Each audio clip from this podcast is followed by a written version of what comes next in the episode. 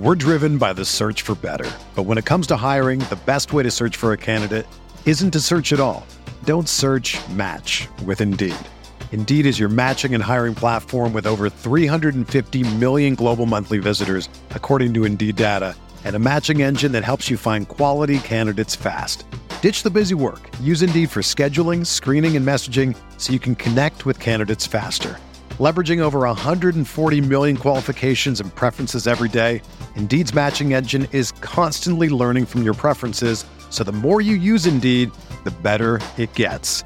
Join more than 3.5 million businesses worldwide that use Indeed to hire great talent fast. And listeners of this show will get a $75 sponsored job credit to get your jobs more visibility at Indeed.com slash BlueWire.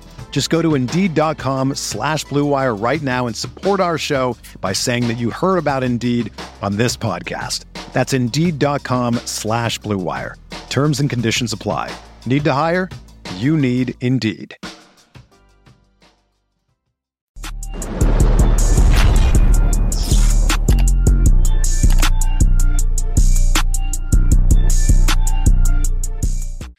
What's up, guys? Welcome into the Guilty as Charged podcast. My name is Tyler. Today, I'm going to take you guys through the Chargers draft class, scouting reports on all eight players. Nothing super in depth. I've gone in depth in my notes, but I'm not going to spend you know 10 minutes per pick. I'm not going to talk about Zander Horvath for 20 minutes. Sorry, but we are going to go through all of them and just talk about the positives, the negatives, what their impact will be. Was it a reach? Was it a steal? My grade, et cetera, et cetera. So uh, StreamYard was not working for whatever reason. So I'm going to be this really weird floating head here. Uh, I guess Zoom is trying this out. I think I kind of hate it, but I also love it for that reason too. So I'm going to be here as this ghost floating head, and uh, we'll see how that goes. I don't know how it's going to go. If it freaks you out, I apologize. This is my multiverse of madness. So, scouting reports for the 22 draft class. Here we go. One thing right before we jump into that, though, I just want to quantify, I guess, who was a reach and who was a steal, because you know anybody can say whether it was a reach or a steal. Oh, we got this guy, we got this guy here. He's a reach or a steal, but are they actually, at least based on the consensus big board, a reach or a steal? Now, maybe you thought Ja'Sir Taylor was corner four in this draft. Maybe you thought he was corner 192 but that's just one person's view, right? Even Daniel Jeremiah, whoever you follow, Dane Brugler, you know they have their individual rankings. So i'm going to use nfl mock draft databases consensus rankings to project or to quantify i guess whether they were a reach or a steal. So if they're in between 1 and 10 from the consensus board ranking that's proper value. In the first round it's kind of different right? The difference between you know the 17th pick and the 24th pick might feel like a reach or a steal but the difference between you know that many in round 7 it almost doesn't matter. But i'm just going to keep it here one to 10 is a consensus board uh, proper value. Anything from between 11 and 30 from their consensus board ranking is a reach or a steal. And then anything above that, so 31 or more, that's a big reach or a big steal. There's no big, big, big, big, big reach. There's no big, big, big, big, big, big steal. I'm just going to say big reach, big steal, call it that. But as Arjun says, a reach is often a reach, but a steal is rarely a steal. He did a whole video about that.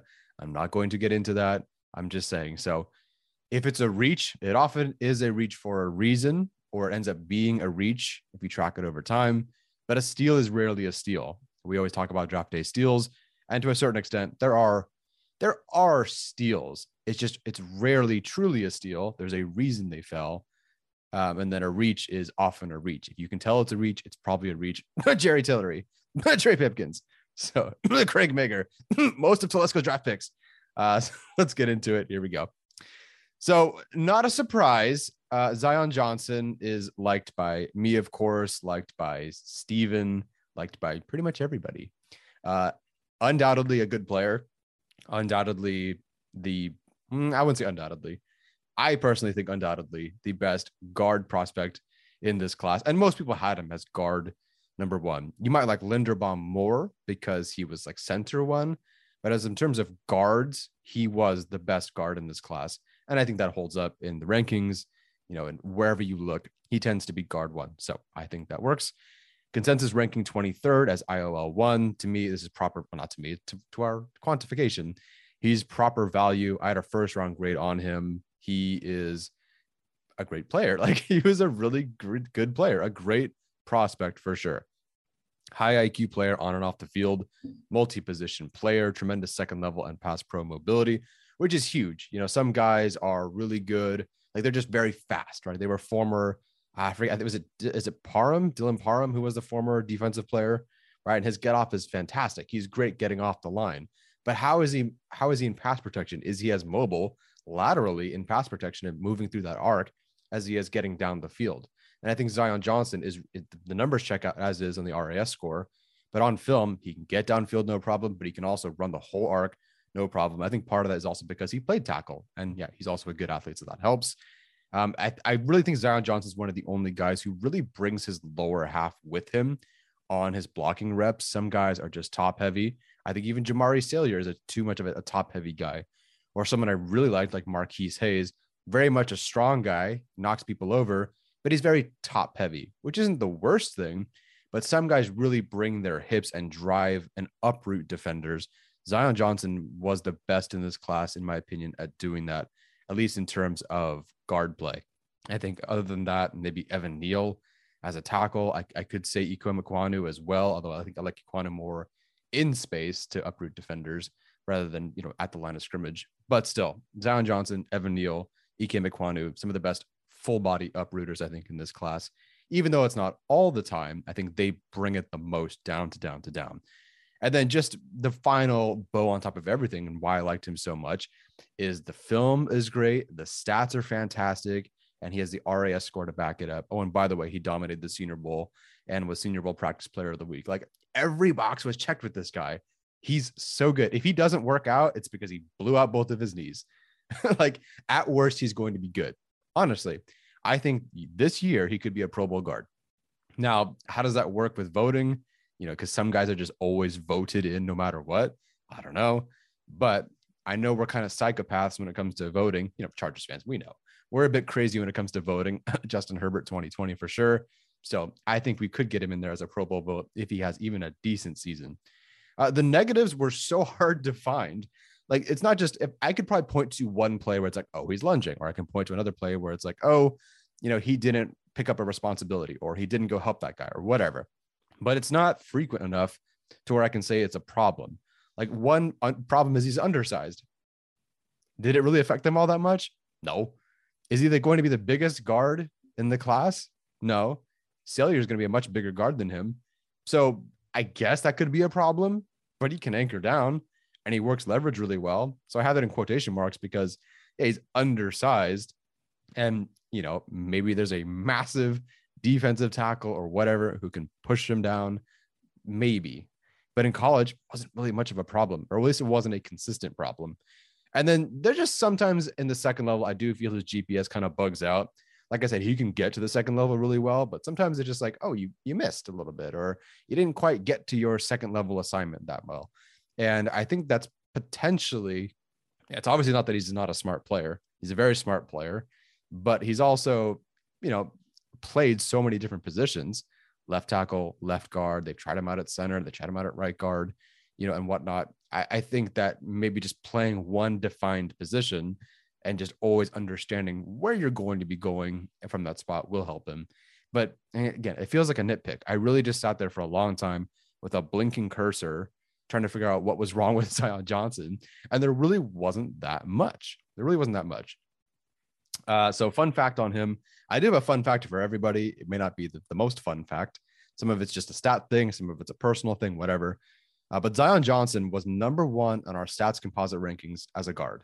Linderbaum was ahead of him, but as a center, and honestly, center like they typically have better stats than guards, uh, unless you're Dan Feeney.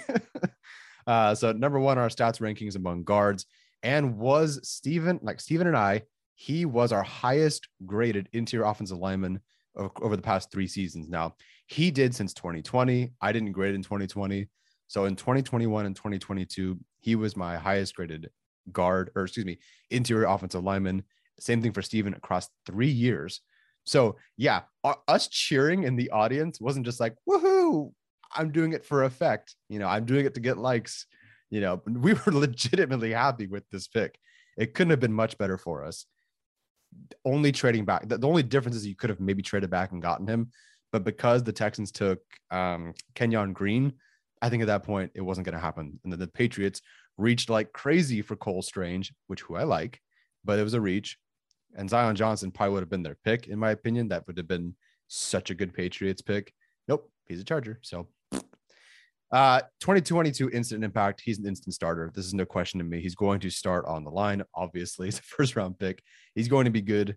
Moving on. Up next is JT Woods, the safety out of Baylor, who was a bit of a surprise in the third round for sure, because I mean, right here on the consensus ranking, 137th safety number 10, and it is considered a big reach. He was ranked 137. We took him at 79. So, yes, it is a big reach. Now, I did grade him as a round three target. I did really like him. I think he was in my top 10 for safeties, although I only graded like 11 uh, but he was in my top 10 and I, I gave him a round three grade.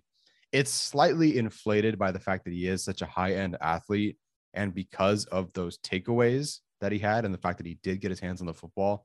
So it's it's not really a like those six interceptions. It's not stable, especially because some of them are were gimmies. But still, he did get his hands on the football a lot, and he was a high end athlete. So I grade him as such based on what I saw in 2021, and he had a round three grade from me again feels a bit inflated. I think the fourth round really was the perfect spot for him. Obviously, the Chargers went differently and got him in the third round. Uh, while it is a reach, I understand why they would go with a player like that because this is a guy who was a former wide receiver who's just learning the position. And for him to be able to trigger downhill as well as he can, and as well as he showed, even in the four in the missed tackles, it's pretty impressive. You know, some guys like Alontae Taylor, who joined Tennessee as a wide receiver. You know, he's not perfect, unrefined for sure, but looking at where how far he's come as a guy who was a wide receiver, great. J- and the Saints took him very early, right? JT Woods, same thing. You know, he's projected to go later, but if you look at what he's accomplished mentally and on the field so far as a guy who wasn't really a safety to begin with, he's come a long way. And so I understand why you would go get him his ability to trigger downhill is phenomenal. And I think it's his best attribute. After, you know, he's got the the range and the athleticism to cover all parts of the field, but it's the IQ, it's the it's the instinctiveness, it's the reaction time, it's the trigger downhill that impresses me the most. Again, even with the missed tackles, it shows off there. Like it's a missed tackle and it's unfortunate, and there's an issue with you know wrapping up, him being a bit undersized, you know wrong angles and, and whatnot. But i think that will come with time with coaching. I think brandon staley said he thought it was pretty coachable and it does seem to be coachable. Like go watch the missed tackles. He's still flying from deep safety downhill and getting guys you know for a run stop it just well not getting them he they miss or he misses but he's closing so quickly from so far away that if you just figure out how to connect at that last minute whether it is just being a bigger, like he needs to bulk up a bit. And sometimes guys were just able to break tackles because he's not a big guy or not a big, bulky guy, that is. But if you get him to connect at that point of attack, right, right when those two guys connect, you get him to finish. Boy, there's a huge playmaker in here waiting to happen. So, again, JT Woods is a reach. It will affect his grade. I'm going to talk about grades at the end, but still, there's a lot to really like about JT Woods. Just because he's a big reach doesn't mean he's a bad player. He's a good player or a good prospect, that is. It was just very, very early and a surprise for sure. So, you know, again, positives, triggers downhill phenomenally. He's a high end athlete and he did lead college football in interceptions. And of course, again, that's an unstable metric, sure. But he's a guy they identified as a guy who could make plays downhill, of course, but also picking the football off or breaking up passes or whatever. And that's huge. Staley said, I want Derwin James to be able to move all around but I don't want to lose the playmaking ability behind us just because J- Derwin James is not moving all over the place. JT Woods, high end athlete, triggers downhill wonderfully, and is great, not in great coverage, gets his hands on the football, at least in terms of 20, in terms of 2021. That's perfect. Uh, negatives wrap up angle problems for sure. He is undersized, which does contribute to those tackle issues. He's not the biggest guy, so guys will just kind of run through him, or he'll leave his feet and try to make a tackle, but he ain't dragging people down. He's not that big, not that strong, and he's got the wrong angle. So it just kind of has to be perfect. But again, the plays that he does make are fantastic, and that's what you're aiming for. Uh, and then, of course, some people think you know he can come down and cover from the slot. I don't buy that. Like he does have the athleticism to, to, to do that, but I think he's just going to be your deep coverage safety for now. Maybe use him to blitz or whatever. But he, I don't think him covering from the slot is going to happen early. He has the athleticism to do it. I just don't think he's ready for that right now, which isn't like a big negative, but I think just Chargers fans are assuming that he could do that this year. And I think Mark Webb is better suited to do that. So I think Mark Webb, then JT Woods, then, then Alohi Gilman for covering from the slot. That gives you any context. Um, but yeah, five time honor roll guy. I think this year he's going to be obviously he's going to be that number three safety. Uh, they're not benching Derwin James for him, and they're certainly not moving Nasir Adderley. I don't think. However, 2023, maybe you do have a starter because Adderley walks in JT Woods, which would be great. Like that's ideal. But for now, he's going to be that third safety, you know, dime DB, whatever kind of package you want. And then big on special teams. He's a guy who obviously has shown that he can return kicks and punts.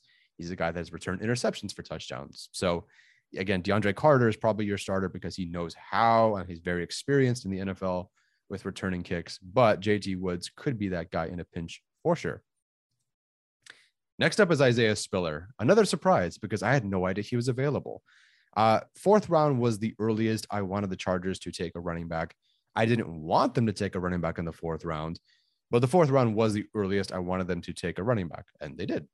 And again, I didn't know Isaiah Spiller was available. When you don't have a pick in the second round and you don't pick again until 79, you kind of just assume that the guys projected to go in the second or early third are gone. And Isaiah Spiller was 64th on the consensus big board. And overall, the RB3.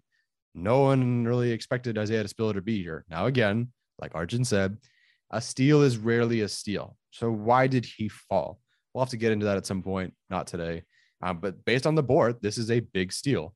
And I had a round three grade on him before the draft. After revisiting him, I would say it's in between a round two and round three grade.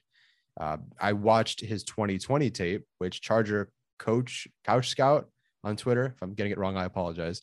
But he he noticed that, and I, I forget what podcast he was listening to. I think it was The Athletic that Isaiah Spiller played 10 pounds heavier in 2020 and then was 10 pounds lighter in 2021. And that may have contributed to his, you know, 2020 tape looking a bit better, like a more complete back. I don't know why he dropped the weight in 2021. It could have been because he wanted to be a more receiving weapon. He wanted to be fat. Like his RAS score is not great.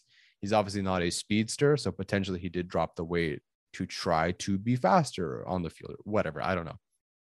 Regardless, I do like this pick. It's my third favorite pick in the draft behind uh, Zion Johnson, of course, and Jamaree Salyer. I think getting somebody who I think was my RB six would probably move up to my RB four five. By the way, getting someone like that in the fourth round when he was projected to go almost 60 picks earlier in the consensus board, of course, that's not maybe it's not where he's projected to go, but that was where he was ranked. Right, ranked 64. Get him at 123. That's huge and he's a guy with great peripheral vision. I think I and I mean that specifically as peripheral vision. I do like his overall vision as well, but his ability to be looking one completely different direction and make a guy in the separate corner miss when he's triggering up. So one DB linebacker from one side of the field is coming towards him. He's looking that way, trying to make this guy miss, and then he somehow makes that guy miss over there. I think I'm going to play it in the, the clips you're watching, but it's impressive. It's very, very impressive. And the missed tackles forced are evident. 100 missed tackles the last two seasons. That works for me. You know, the Chargers were really missing that. And he is a legit backfield, you know, or out wide receiving option. You can use him on the wheel, on a swing, on a screen, whatever. But you can also line him out wide. You can line him in the slot, whatever. You can run him as, a, as an angle route, whatever. He's a legit receiving option, which is one of the things I wanted the Chargers to do. Like I've said a couple of times so far on the show and in different places, I either wanted the Chargers to get both is good, but I wanted them to at least get either a home run, high end athlete sort of guy or a guy who was a legit receiver. Because again, I say this joke, but I mean it and it's true. Isaiah Spiller currently has more receiving yards in the NFL than Larry Rountree. Why? Larry Rountree has negative one receiving yards. So the Chargers getting a legit receiving, I don't see if he's a receiving back, but legit back who can catch the ball out of the backfield or be a weapon out wide. that was huge for them. So them doing that is fantastic. As far as negatives, you know, things that popped up more than not, the east west running style, you know, or even sometimes south, you know, trying to do too much sometimes. And part of that's because his line wasn't that great, mostly. Kenyon Green was pretty good. But for the most part, his line wasn't the best. So sometimes he would have to create on his own, which is also a good thing, but it can also be a bad thing. You sometimes you just need two yards. And I, I think overall, in a short yarded situation, he was fine. But if it's first and 10 or second and eight or whatever, if they tried to hand the ball off to him and they just needed to get a more third and manageable or second and manageable or whatever, sometimes he would just try to bounce it out too much, dance around too much, and you know, lose yards, not gain any yards, basically waste a down. Sometimes it works, sometimes it pays off, but it didn't always. So that is kind of a problem. But I, I have a feeling that this offensive line will help him explode even more.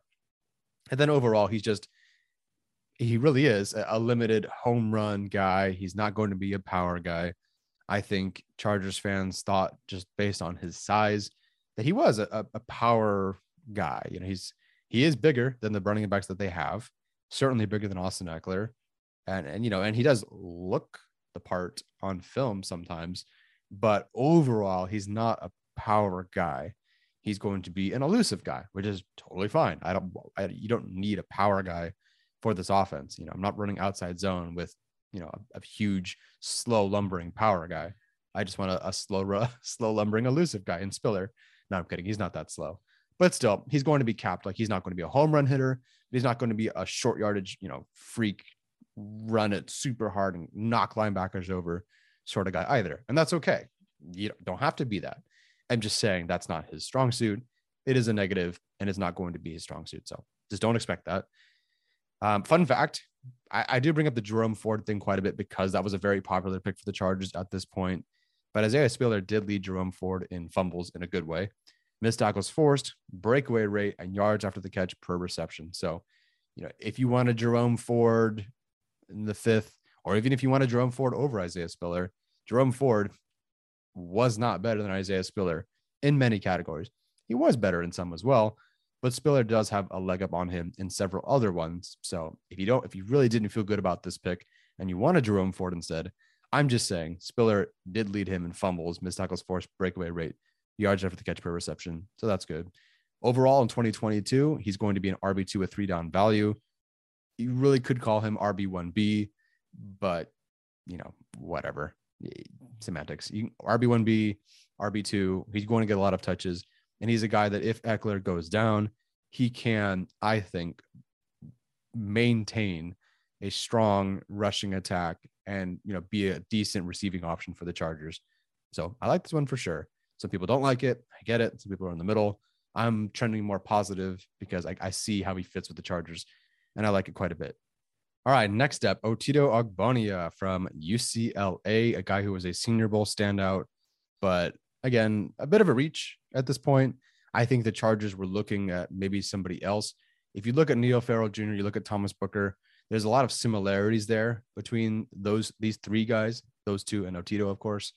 There's a lot of similarities. I think Thomas Booker and Otito are actually very similar uh, in terms of film, not as much in body type. I think Otito has longer arms, but they're both they're both very similar in that regard. And if you watch Thomas Booker, you didn't watch Ogbonnia, Booker is kind of like uh, I think they're very similar uh, in, in many ways. This was still a reach on the consensus board, not by much. They picked him 160. Uh, he was ranked 187, so not bad. And I had him a fourth round, fifth round. No, I didn't have this before the draft, but after watching him, I'd say anywhere between round four and five for his grade. That makes sense. Uh, positives: his ability to stack when he stacks against a guard or whatever. Those long arms pay off. Like he is uprooting, not uprooting he is winning the leverage battle very often because of those long arms, and it's it's wonderful. Mm, I don't want to say very often. When he wins, he wins spectacularly because of his long arms. But I don't want I don't want to say it was very often because I don't think very often applies to him winning. And I'll talk about that in a sec. Uh, sideline to sideline, his ability to maintain the line of scrimmage from sideline to sideline is wonderful. He moves and flows so well across the line or side to side is that across the line of scrimmage, down the line of scrimmage, uh, scraping, whatever you want to call it? Uh, he does that very, very well. And I think he's able to both maintain with his arms, and move laterally very, very well. It's very impressive. And then just so Stephen came to the same conclusion. I didn't know this until we talked about it on the show. But Ogbonnia to him was a better pass rusher than run defender. And I actually thought the same thing. I assumed based on his stats and kind of his physical profile that he was going to be a more stout run defender. And he could get there for sure. There are traits and, and there is part of his profile that suggests that he could get there, but I think he's a much better pass rusher. Now, do I think he's going to, you know, run crazy stunts? Do I think he's Aaron Donald? Do I think he has a, a wide repertoire of, of pass rush moves? No. But he, kind of like Thomas Booker, can gap shoot very, very, very well. He does have a rip, he does have a swim to accompany his speed off the line that I do think it does work more often than not when he applies those. So let's talk about the negatives because I feel like the positives and negatives, it's like a it's like a 50-50 with him sometimes. So he does so he has those long arms, right? He can stack. It's wonderful. At the same time, he needs to work on making that first meaningful contact. When he does with those long arms, it's great. When he doesn't, he loses pretty bad. Um, his, you know, I've down here a little bit lower. He was pushed around quite a bit by Donovan West, the center from Arizona State, and Nick Ford, the center from Utah, guys that went undrafted. He was pushed around quite a bit, despite the fact that I think he does look like and does have those longer arms. He looks like a guy who should be winning those matchups, but even though they had shorter arms than him, I believe, Ogbonnia was not making that first meaningful contact. It was those guys, it was the centers who maybe they weren't even quicker off the line, but they got their hands in the right spot and inside. And Ogbonnia was just sort of not making that first meaningful contact, and they would drive him 10 yards backwards. His anchor was tested quite often by those two players. Now, I didn't watch his LSU game, or not in full at least, versus like Ed Ingram and those guys apparently Steven says that that was a pretty good game for him. Uh, and there are flashes of it for sure. I've seen the highlights of it that Steven posted. But overall, just needs to work on making that first meaningful contact. You have long arms, that's great. And when you use them, it's awesome. But can you do it consistently? Can you make that first meaningful contact over and over and over again? Something he has to work on because, like I said, two undrafted guys did push him around pretty easily. Now he would maybe move to the guard next to those two guys and push them around no problem. But when it came time to facing Donovan West and Nick Ford, they did push him around quite a bit. Um, and then, you know, I do have to bring it up. He was the worst ranked interior defensive lineman on our composite stats rankings. Again, it's stats based only, it's not based on film. But just based on the stats, he was the worst ranked interior defensive lineman out of, I believe, 17. And that does include guys like John Ridgeway, who's not like he's not a pass rusher, right? So it's not just like, oh, well, Ogbonnia is a run defender, so a nose tackle. So of course he wouldn't have the bigger stats. No, it does include some other guys that are projected to be, you know, maybe a nose tackle, zero, one, maybe three.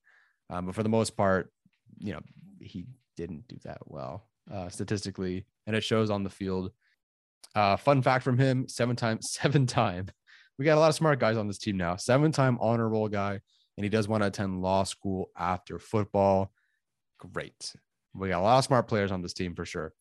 I think in 2022, he's not going to start. I don't see him starting over Jerry Tillery, not because I don't think he could be better. It's just I, I highly doubt they're starting a fifth round pick rookie over their you know first rounder and Jerry Tillery, even though they didn't pick up his fifth year option. All signs point to Jerry Tillery still starting and playing pretty meaningful snaps. Now the question does become is Jerry Tillery going to play the most snaps and be considered a starter? But is he going to be a passing down or maybe only a first and 10 sort of guy? Or is he actually just starting like most of the downs and he's just rotating out with like Bonia on you know the second drive, the fourth drive, or whatever? So that, that'll be something to watch for sure. Don't know quite yet, but I still think Jerry Tillery is that starter.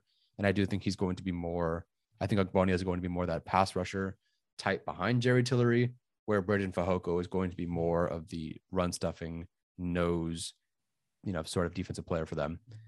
All right, next up, Jamaree Salyer from Georgia, a guy that I, I, said I would only do big reach, and that's it. But I got us to call this a big MFing steal. Uh, pretty happy with this one, barring the medical thing, whatever that was. On the consensus big board, he was ranked 100, or excuse me, he was ranked 73rd as IOL five, fifth ranked offensive interior offensive lineman, 73rd overall. Got him at 195. How? I guess there's a medical thing. Uh, but it's it's so undercovered. I'm I'm willing to bet that it's kind of not a big issue, but we'll see. The Chargers usually don't try, at least with the Staley era, haven't really gone out of their way to go take broken, you know, injured players. So I think some, some Salyer would be pretty safe here. I'm hoping. Wishful thinking. Uh, positives. So I had, I had a round two to three ish grade on him. I think I had him more leaning towards round three, but I graded him as a tackle and just want to talk about him as a guard. So that was kind of as a tackle. If he had played guard, or if at least I had watched his, was it 2019 guard tape or whatever it was, I might have liked him, you know, more. I don't know, but I, I graded him based on his 2021 tape, and I had a third round grade on him, but I could have seen him going earlier because of the fact that he played at Georgia, the competition that he faced, and the fact that he did statistically perform excellent as a tackle that should be playing guard. So very impressive. Uh, one of the things that really stuck out to me, stuck out to me, was his independent hand usage and his reset of his hands. I don't think a lot of guys in this class are able to do that, at least in terms of the, you know, the tackles. So you have a guy who, and I forget where Arjun had him in the percentile range, but I believe he was like 90th percentile or higher in several pass blocking categories or grades. And it shows like he is a legit pass protecting tackle. He's going to not be a tackle in the NFL because of his athletic limitations, but he can do a lot as a tackle. He's learned so much playing all five positions that I really think you have a legit pass protector and it, it showed. Right, he went through Alabama, Michigan, and Alabama, some legit players.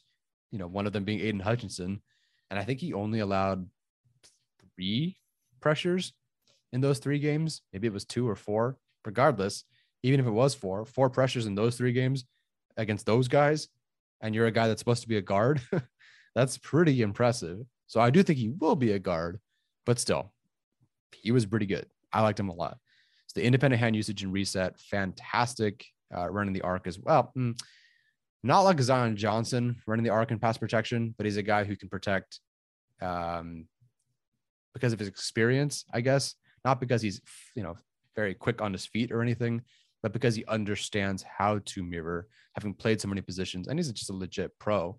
You know, I, I do think he st- stands out in that regard. Uh, five position player experience. I believe he started three different positions but has played all five in spots.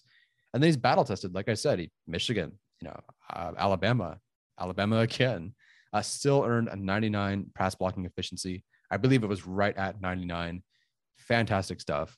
Negatives, you know, he's not athletic, so he's going to be a guard. Great. A lot of his limitations or some of his problems, it's not like, okay, he can't do these things and he's this technique is poor in the in this regard.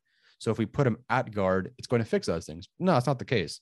This is a great example of taking a guy who would just be better at guard because he's limited athletically at tackle. He just isn't going to be a great tackle prospect. You know, a little bit slower, a little bit limited in that regard. Guess what? Move him to guard with a guy who, again, is great in pass protection, 99 pass blocking efficiency, all that good stuff. Put him at guard, going to excel, hopefully very quickly his role will definitely be uh, a toss up this year for sure. Uh, I guess one of the only concerns I have from him, uh, he's an upper half player too often. So I talk about Zion Johnson bringing his hips. Jamaree Salyer is a little bit top heavy in that regard. He's a guy who's very big, very strong, but is not exactly, and he uses, he uses that, but he's not really bringing the rest of his body. But with coaching, I think he can work with that. That's not a huge concern, but it is something he was a culprit of uh, many times. And then there is that medical flag. I still don't know what it is. Uh, still not quite sure what it is. I know he didn't play all of 2021, but it didn't bug him when he was beating Aidan Hutchinson into the ground. So I don't know what it is, but I guess we'll, we'll find out. Hopefully, it's not too serious. Uh, fun fact: He was Brandon Thorn's IOL six. That is not really that much of a fun fact. What is a fun fact is that the Chargers, all four of their draft picks the last two years, have been in Brandon Thorn's top ten at their position. So Slater, I think was his top, his, I think his third offensive tackle. Then Jaimes was his ninth. And then Zion Johnson was his IOL one or two, if I'm not mistaken. I don't remember where he ended up with those two. Um, and then he took Jamaree Salyer, who was IOL six for Thorn. So all four of the Chargers draft picks the last two years in this Staley regime have all been top 10 at their position, actually top nine at their position uh, for Brandon Thorn. Not that Brandon Thorn is the only guy who knows anything about football or offensive line football, but um, that's the guy I'm trusting to know something about offensive line football. So all four guys that they've drafted had PBEs, pass blocking efficiencies of 99 or higher, and they were all in Brandon Thorn's top nine. It's pretty good. Uh, as far as 2022 impact, I have no idea. He's probably their backup interior offensive lineman, but he could also just win the left guard job over Brenden Jaimes and Matt, Feiler kicks out the right tackle. So you have this great competition for left guard. One of them wins. Let's say Salyer wins. He's your left guard. Zion Johnson, your right guard. Feiler's your right tackle.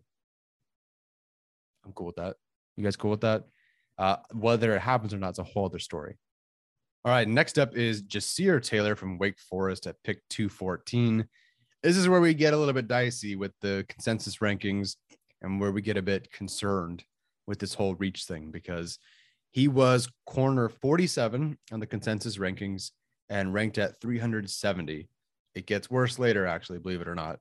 Uh, Ja'Sir Taylor going much earlier than he was projected on the consensus rankings. So, yeah, it's a big reach.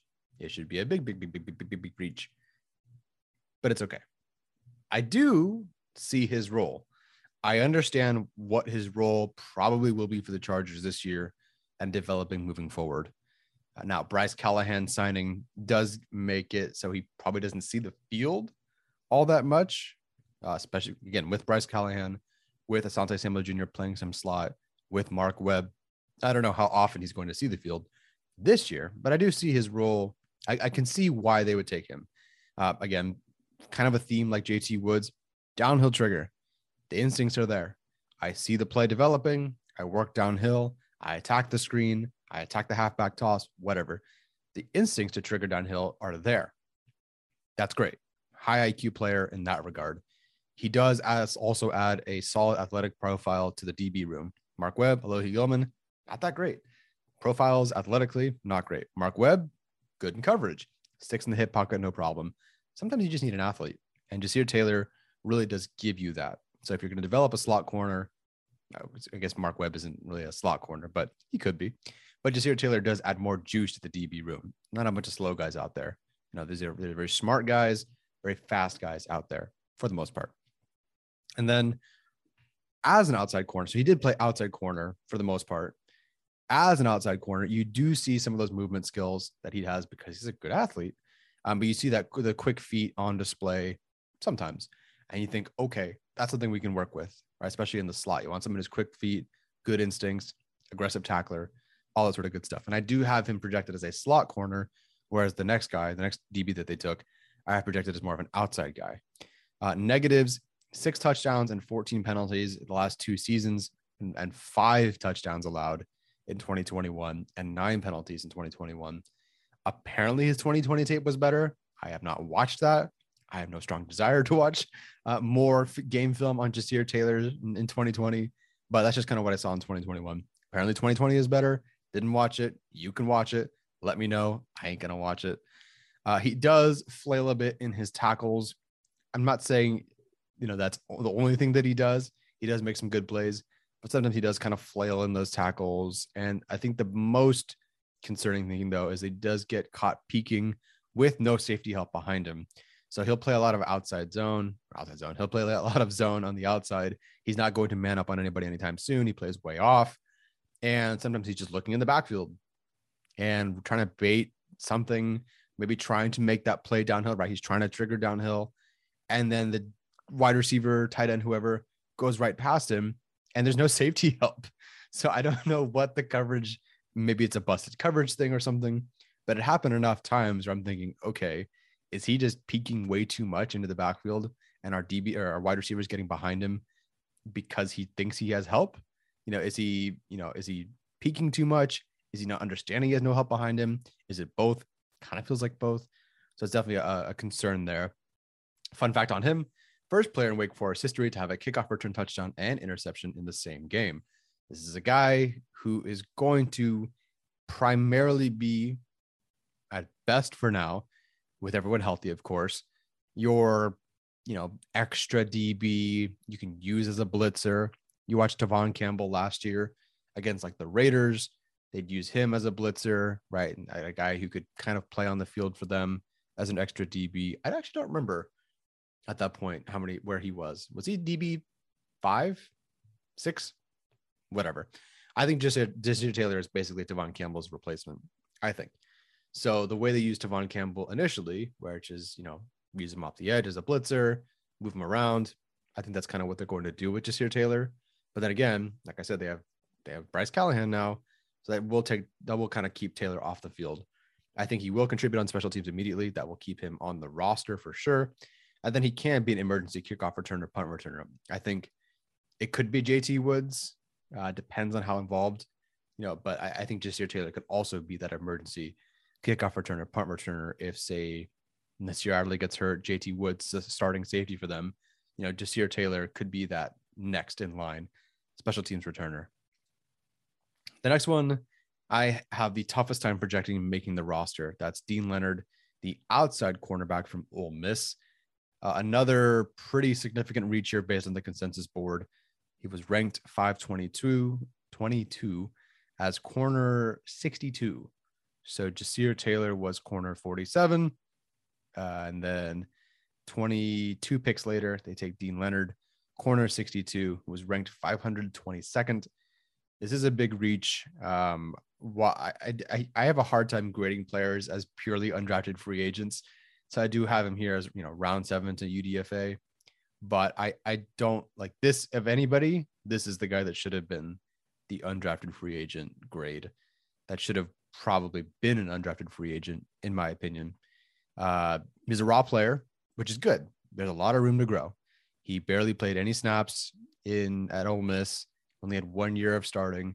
So there are things there you can work with. And I think Staley talked about there are things that he showed and, and characteristics that they like at corner that they can develop. That's good.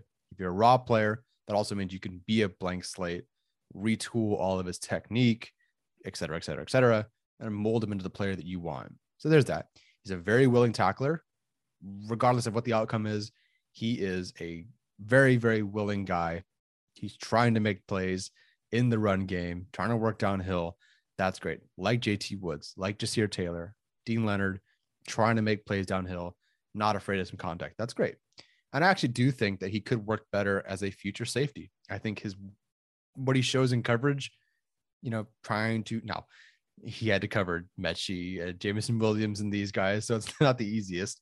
But based on what he showed, I think potentially there's a role for him to just play back, read everything in front of him, come downhill as a safety. I think that works for him. I think he could be on the field faster with that role, kind of like an Alohi Gilman sort of thing. I think he can get on the field with that faster than as an outside corner. I don't think he's going to be a slot corner. Again, I think that's what Ja'Sir Taylor is there for. And of course, Bryce Callahan. But I think Deane Leonard is going to compete as an outside corner. And I think that I think he wants to get on the field faster. I think it could be as a safety, but we'll see. And then there are flashes of head turn and passes broken up. Again, what Staley talked about, there are things that we saw in film that we can develop. Those are traits and characteristics that we want. There are times where Leonard is beat and he still hustles down the field, turns his head, knocks the ball down. I believe he had seven passes broken up in 2021, which is great. That's a solid number to have. There's flashes of it. You want to develop that. It's very early, but you know, it is what it is. Sometimes you take guys a little bit early. Negatives. So he's a raw player. That's a good thing. He's also a raw player. That's a bad thing. Only one year of starting at Ole Miss in 2020. I believe he had only had 127 coverage reps. So he finally got to that one full ish year of starting. And I, I, think even he didn't even really start because mm-hmm. there was kind of a rotation that they had. But I guess if we're, we're going to call it starting, he had, I think, 360 coverage snaps in 2021. And so he, he just hasn't seen the field all that much in college football, NCAA football, which means he's going to jump to the NFL, really not seeing a whole lot of legit college football. And it shows double moves were a problem. And that's okay. You're a seventh round pick, projected to be an undrafted free agent. You're not perfect. So you can work on those things. But Jameson Williams, John Metchie, kind of pretty good athletes, kind of good receivers. And uh, yeah, they got they kind of they worked him. And I forget the other I can't believe I'm drawing a blank on the other two games that I watched of his, but it was a consistent problem. Double moves, his ability to be fluid with his hips, work sideline to sideline, to follow the receiver, to stick in their hip pocket, just does not have that yet. I think he has the profile to maybe learn how to do that, but this is so new to him. And those guys are so much better and more talented that it, he looked lost. It was just a bit of a problem for him. And, you know, and unfortunately, he did struggle to disengage from blocks. Jameson Williams, you know, some of the concerns with him is that he was, you know, they would try to use him outside of TX and Kaiir Elam, Ahmad Gardner, they would block him down because they were more physical. So Jameson Williams was pushing Deane Leonard around, if that kind of gives you an indication of how that looks sometimes. Again, willing guy, he's trying to fight to get to the football, but sometimes he does get pushed around. I believe there were two plays I saw him get pushed out of bounds, which is not great. So you, you want to be, you know, aggressive. He wants to be aggressive. He wants to get to the football, but he has a hard time disengaging. And you know, it is what it is. Fun fact: uh, this is Tillery, or this is Telesco's Notre Dame pick. Uh, he went to Notre Dame High School, so there's my fun fact. Went to Notre Dame High School. So Telesco, you sneaky. I see you sneaking that in there. Uh, to me, he is the most roster of these eight guys. He is the most roster bubble of all of them. I think it really comes down to whether they like Tevaughn Campbell as an outside guy or not. If Tevaughn Campbell's only now going to be a slot guy for them, I think Leonard could hold on to the roster spot. But with Michael Davis, with Asante Samuel Jr., with JC Jackson, with Tevaughn Campbell, Ja'Sir Taylor, probably Kemon Hall, you know, those guys, Bryce Callahan. I just don't know if there's another spot for Deane Leonard. They drafted him, but it wouldn't be the first time Staley, or excuse me, Telesco has cut a seventh round pick before the season. so again, I think he can develop. I think in year three, we're talking about a guy who could be, you know, that sixth corner on the roster who could maybe even be a safety by then, but it's going to take some time. And that's okay. Again, it's totally fine. That's going to take time. You know, there are negatives, there are positives. It's going to take a, it's going to take some time, and that's okay. It's just eh, I do have the hardest time figuring out how to get him on the roster unless they just do not want Tevaughn Campbell anymore, which is also possible. But Deane Leonard is just so raw right now that it's basically like an undrafted free agent making the team. But he's a seventh round pick, so maybe that he has an ability to hold on to the spot a little bit better. Who knows? Last one is Zander Horvath. Horvath. I shouldn't say whore, and then just pause there. Zander Horvath, the fullback from Purdue. He's actually a running back from Purdue. Uh, another guy who was taken a little bit earlier, but not not as much as the other guys. But still, he was drafted at 260. He was ranked 366 as RB 37. Now, of course, you know maybe he was the second best fullback on the board. I have no idea, but he was in terms of running backs. They just they loop them all together. They lump them all together. He was running back 37, ranked 366.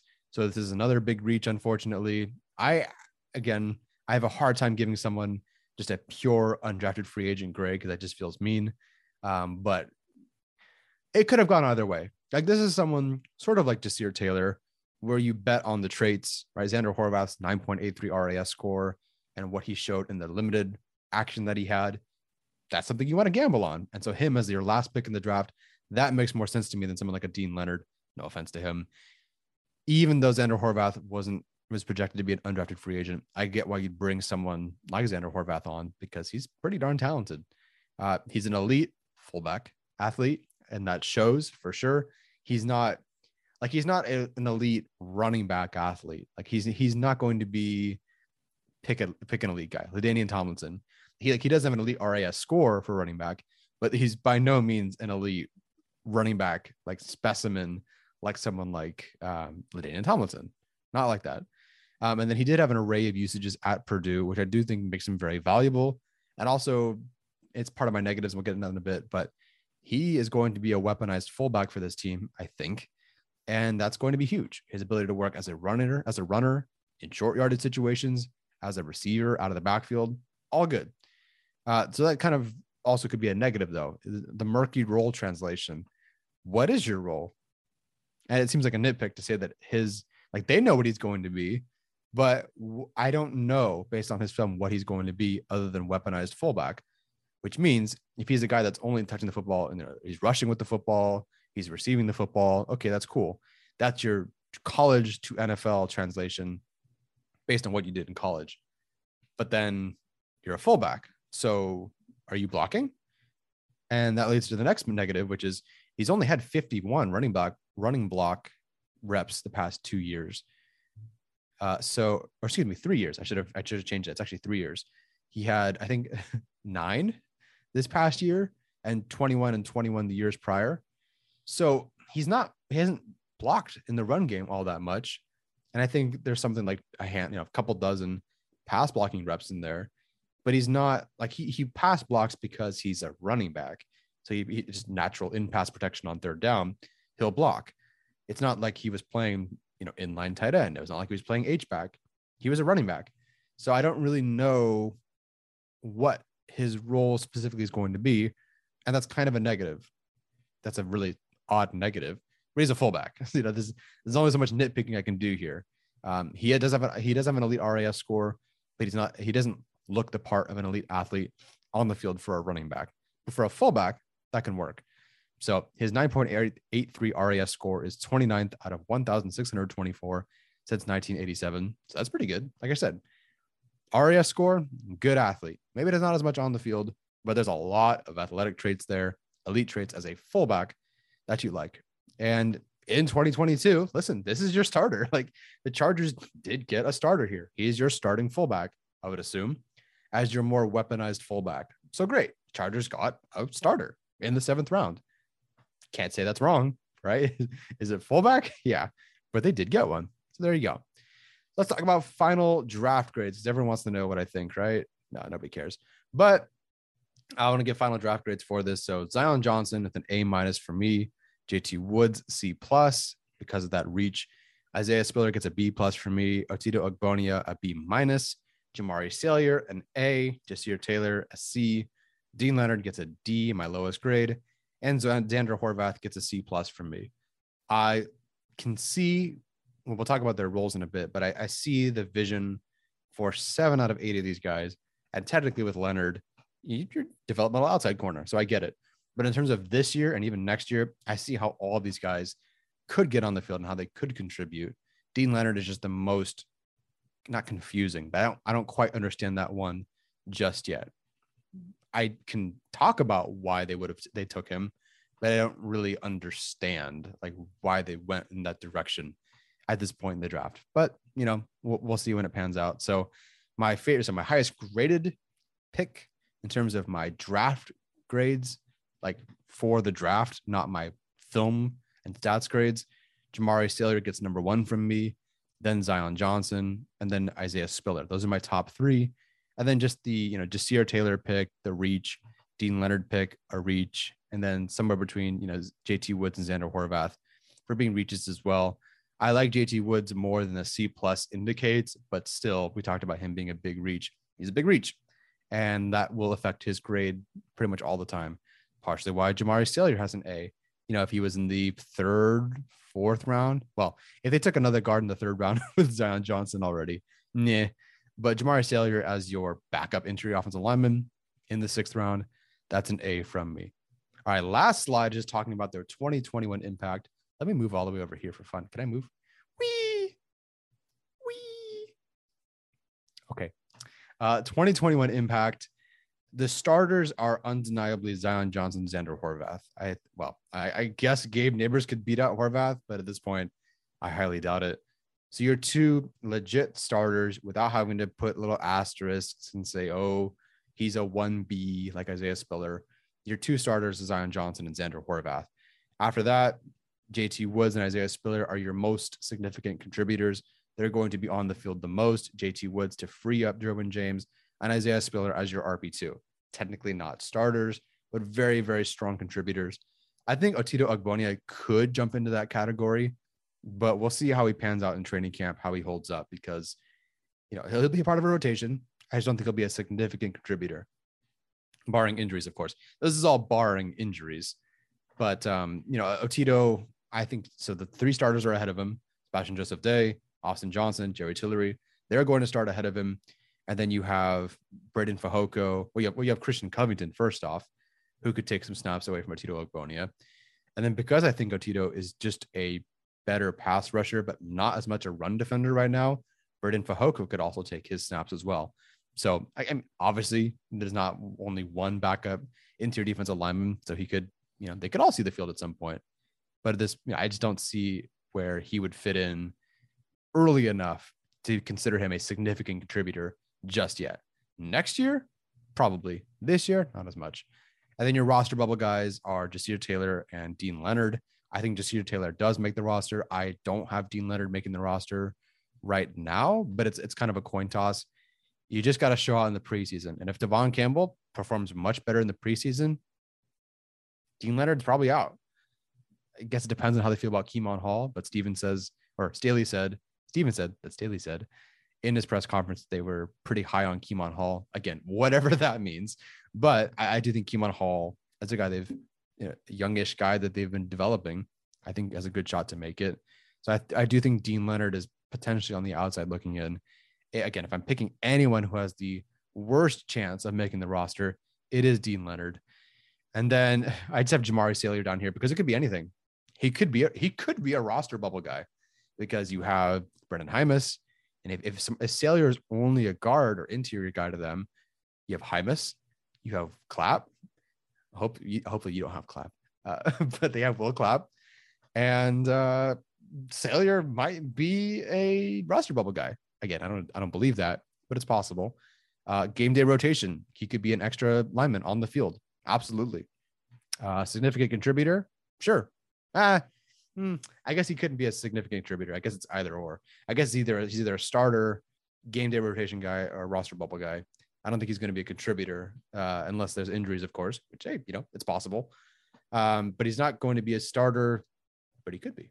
It just depends on what they want to do at tackle, at guard, if they want to have a competition for left guard at all, if they want to put Salyer as a comp- uh, competing for right tackle. I don't know. I think he could beat up Pipkins.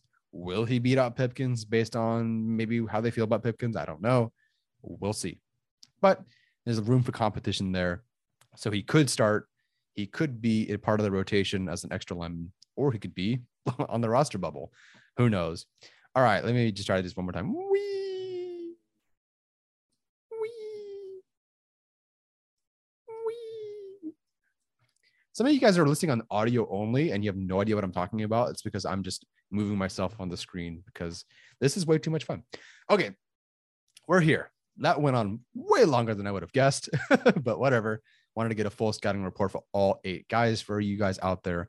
Been watching the film. I hate people who are just like, here's my report and in 30 seconds they have all the positives and negatives about a player they've not watched. Oh, I it took me a while to get here, but I wanted to take the time to watch at least, you know, rewatch the games I've already rewatched or the games I've already watched, or just watch you know, at least three games for those guys in that, you know, Ja'Sir Taylor, Deane Leonard, Zander Horvath, that sort of range. So that is it. What do you guys think of this class? Show me your grades for these guys. Hopefully, you've watched them and you're not just giving me grades based on YouTube. Uh, but you know, it is what it is. Everyone's got time for different things. What are your grades for either the class as a whole? What are your grades for each individual player? Who's your favorite? Who's not your favorite? Who's the biggest dark horse of the group? I don't know. Let me know. All right, guys. Take care.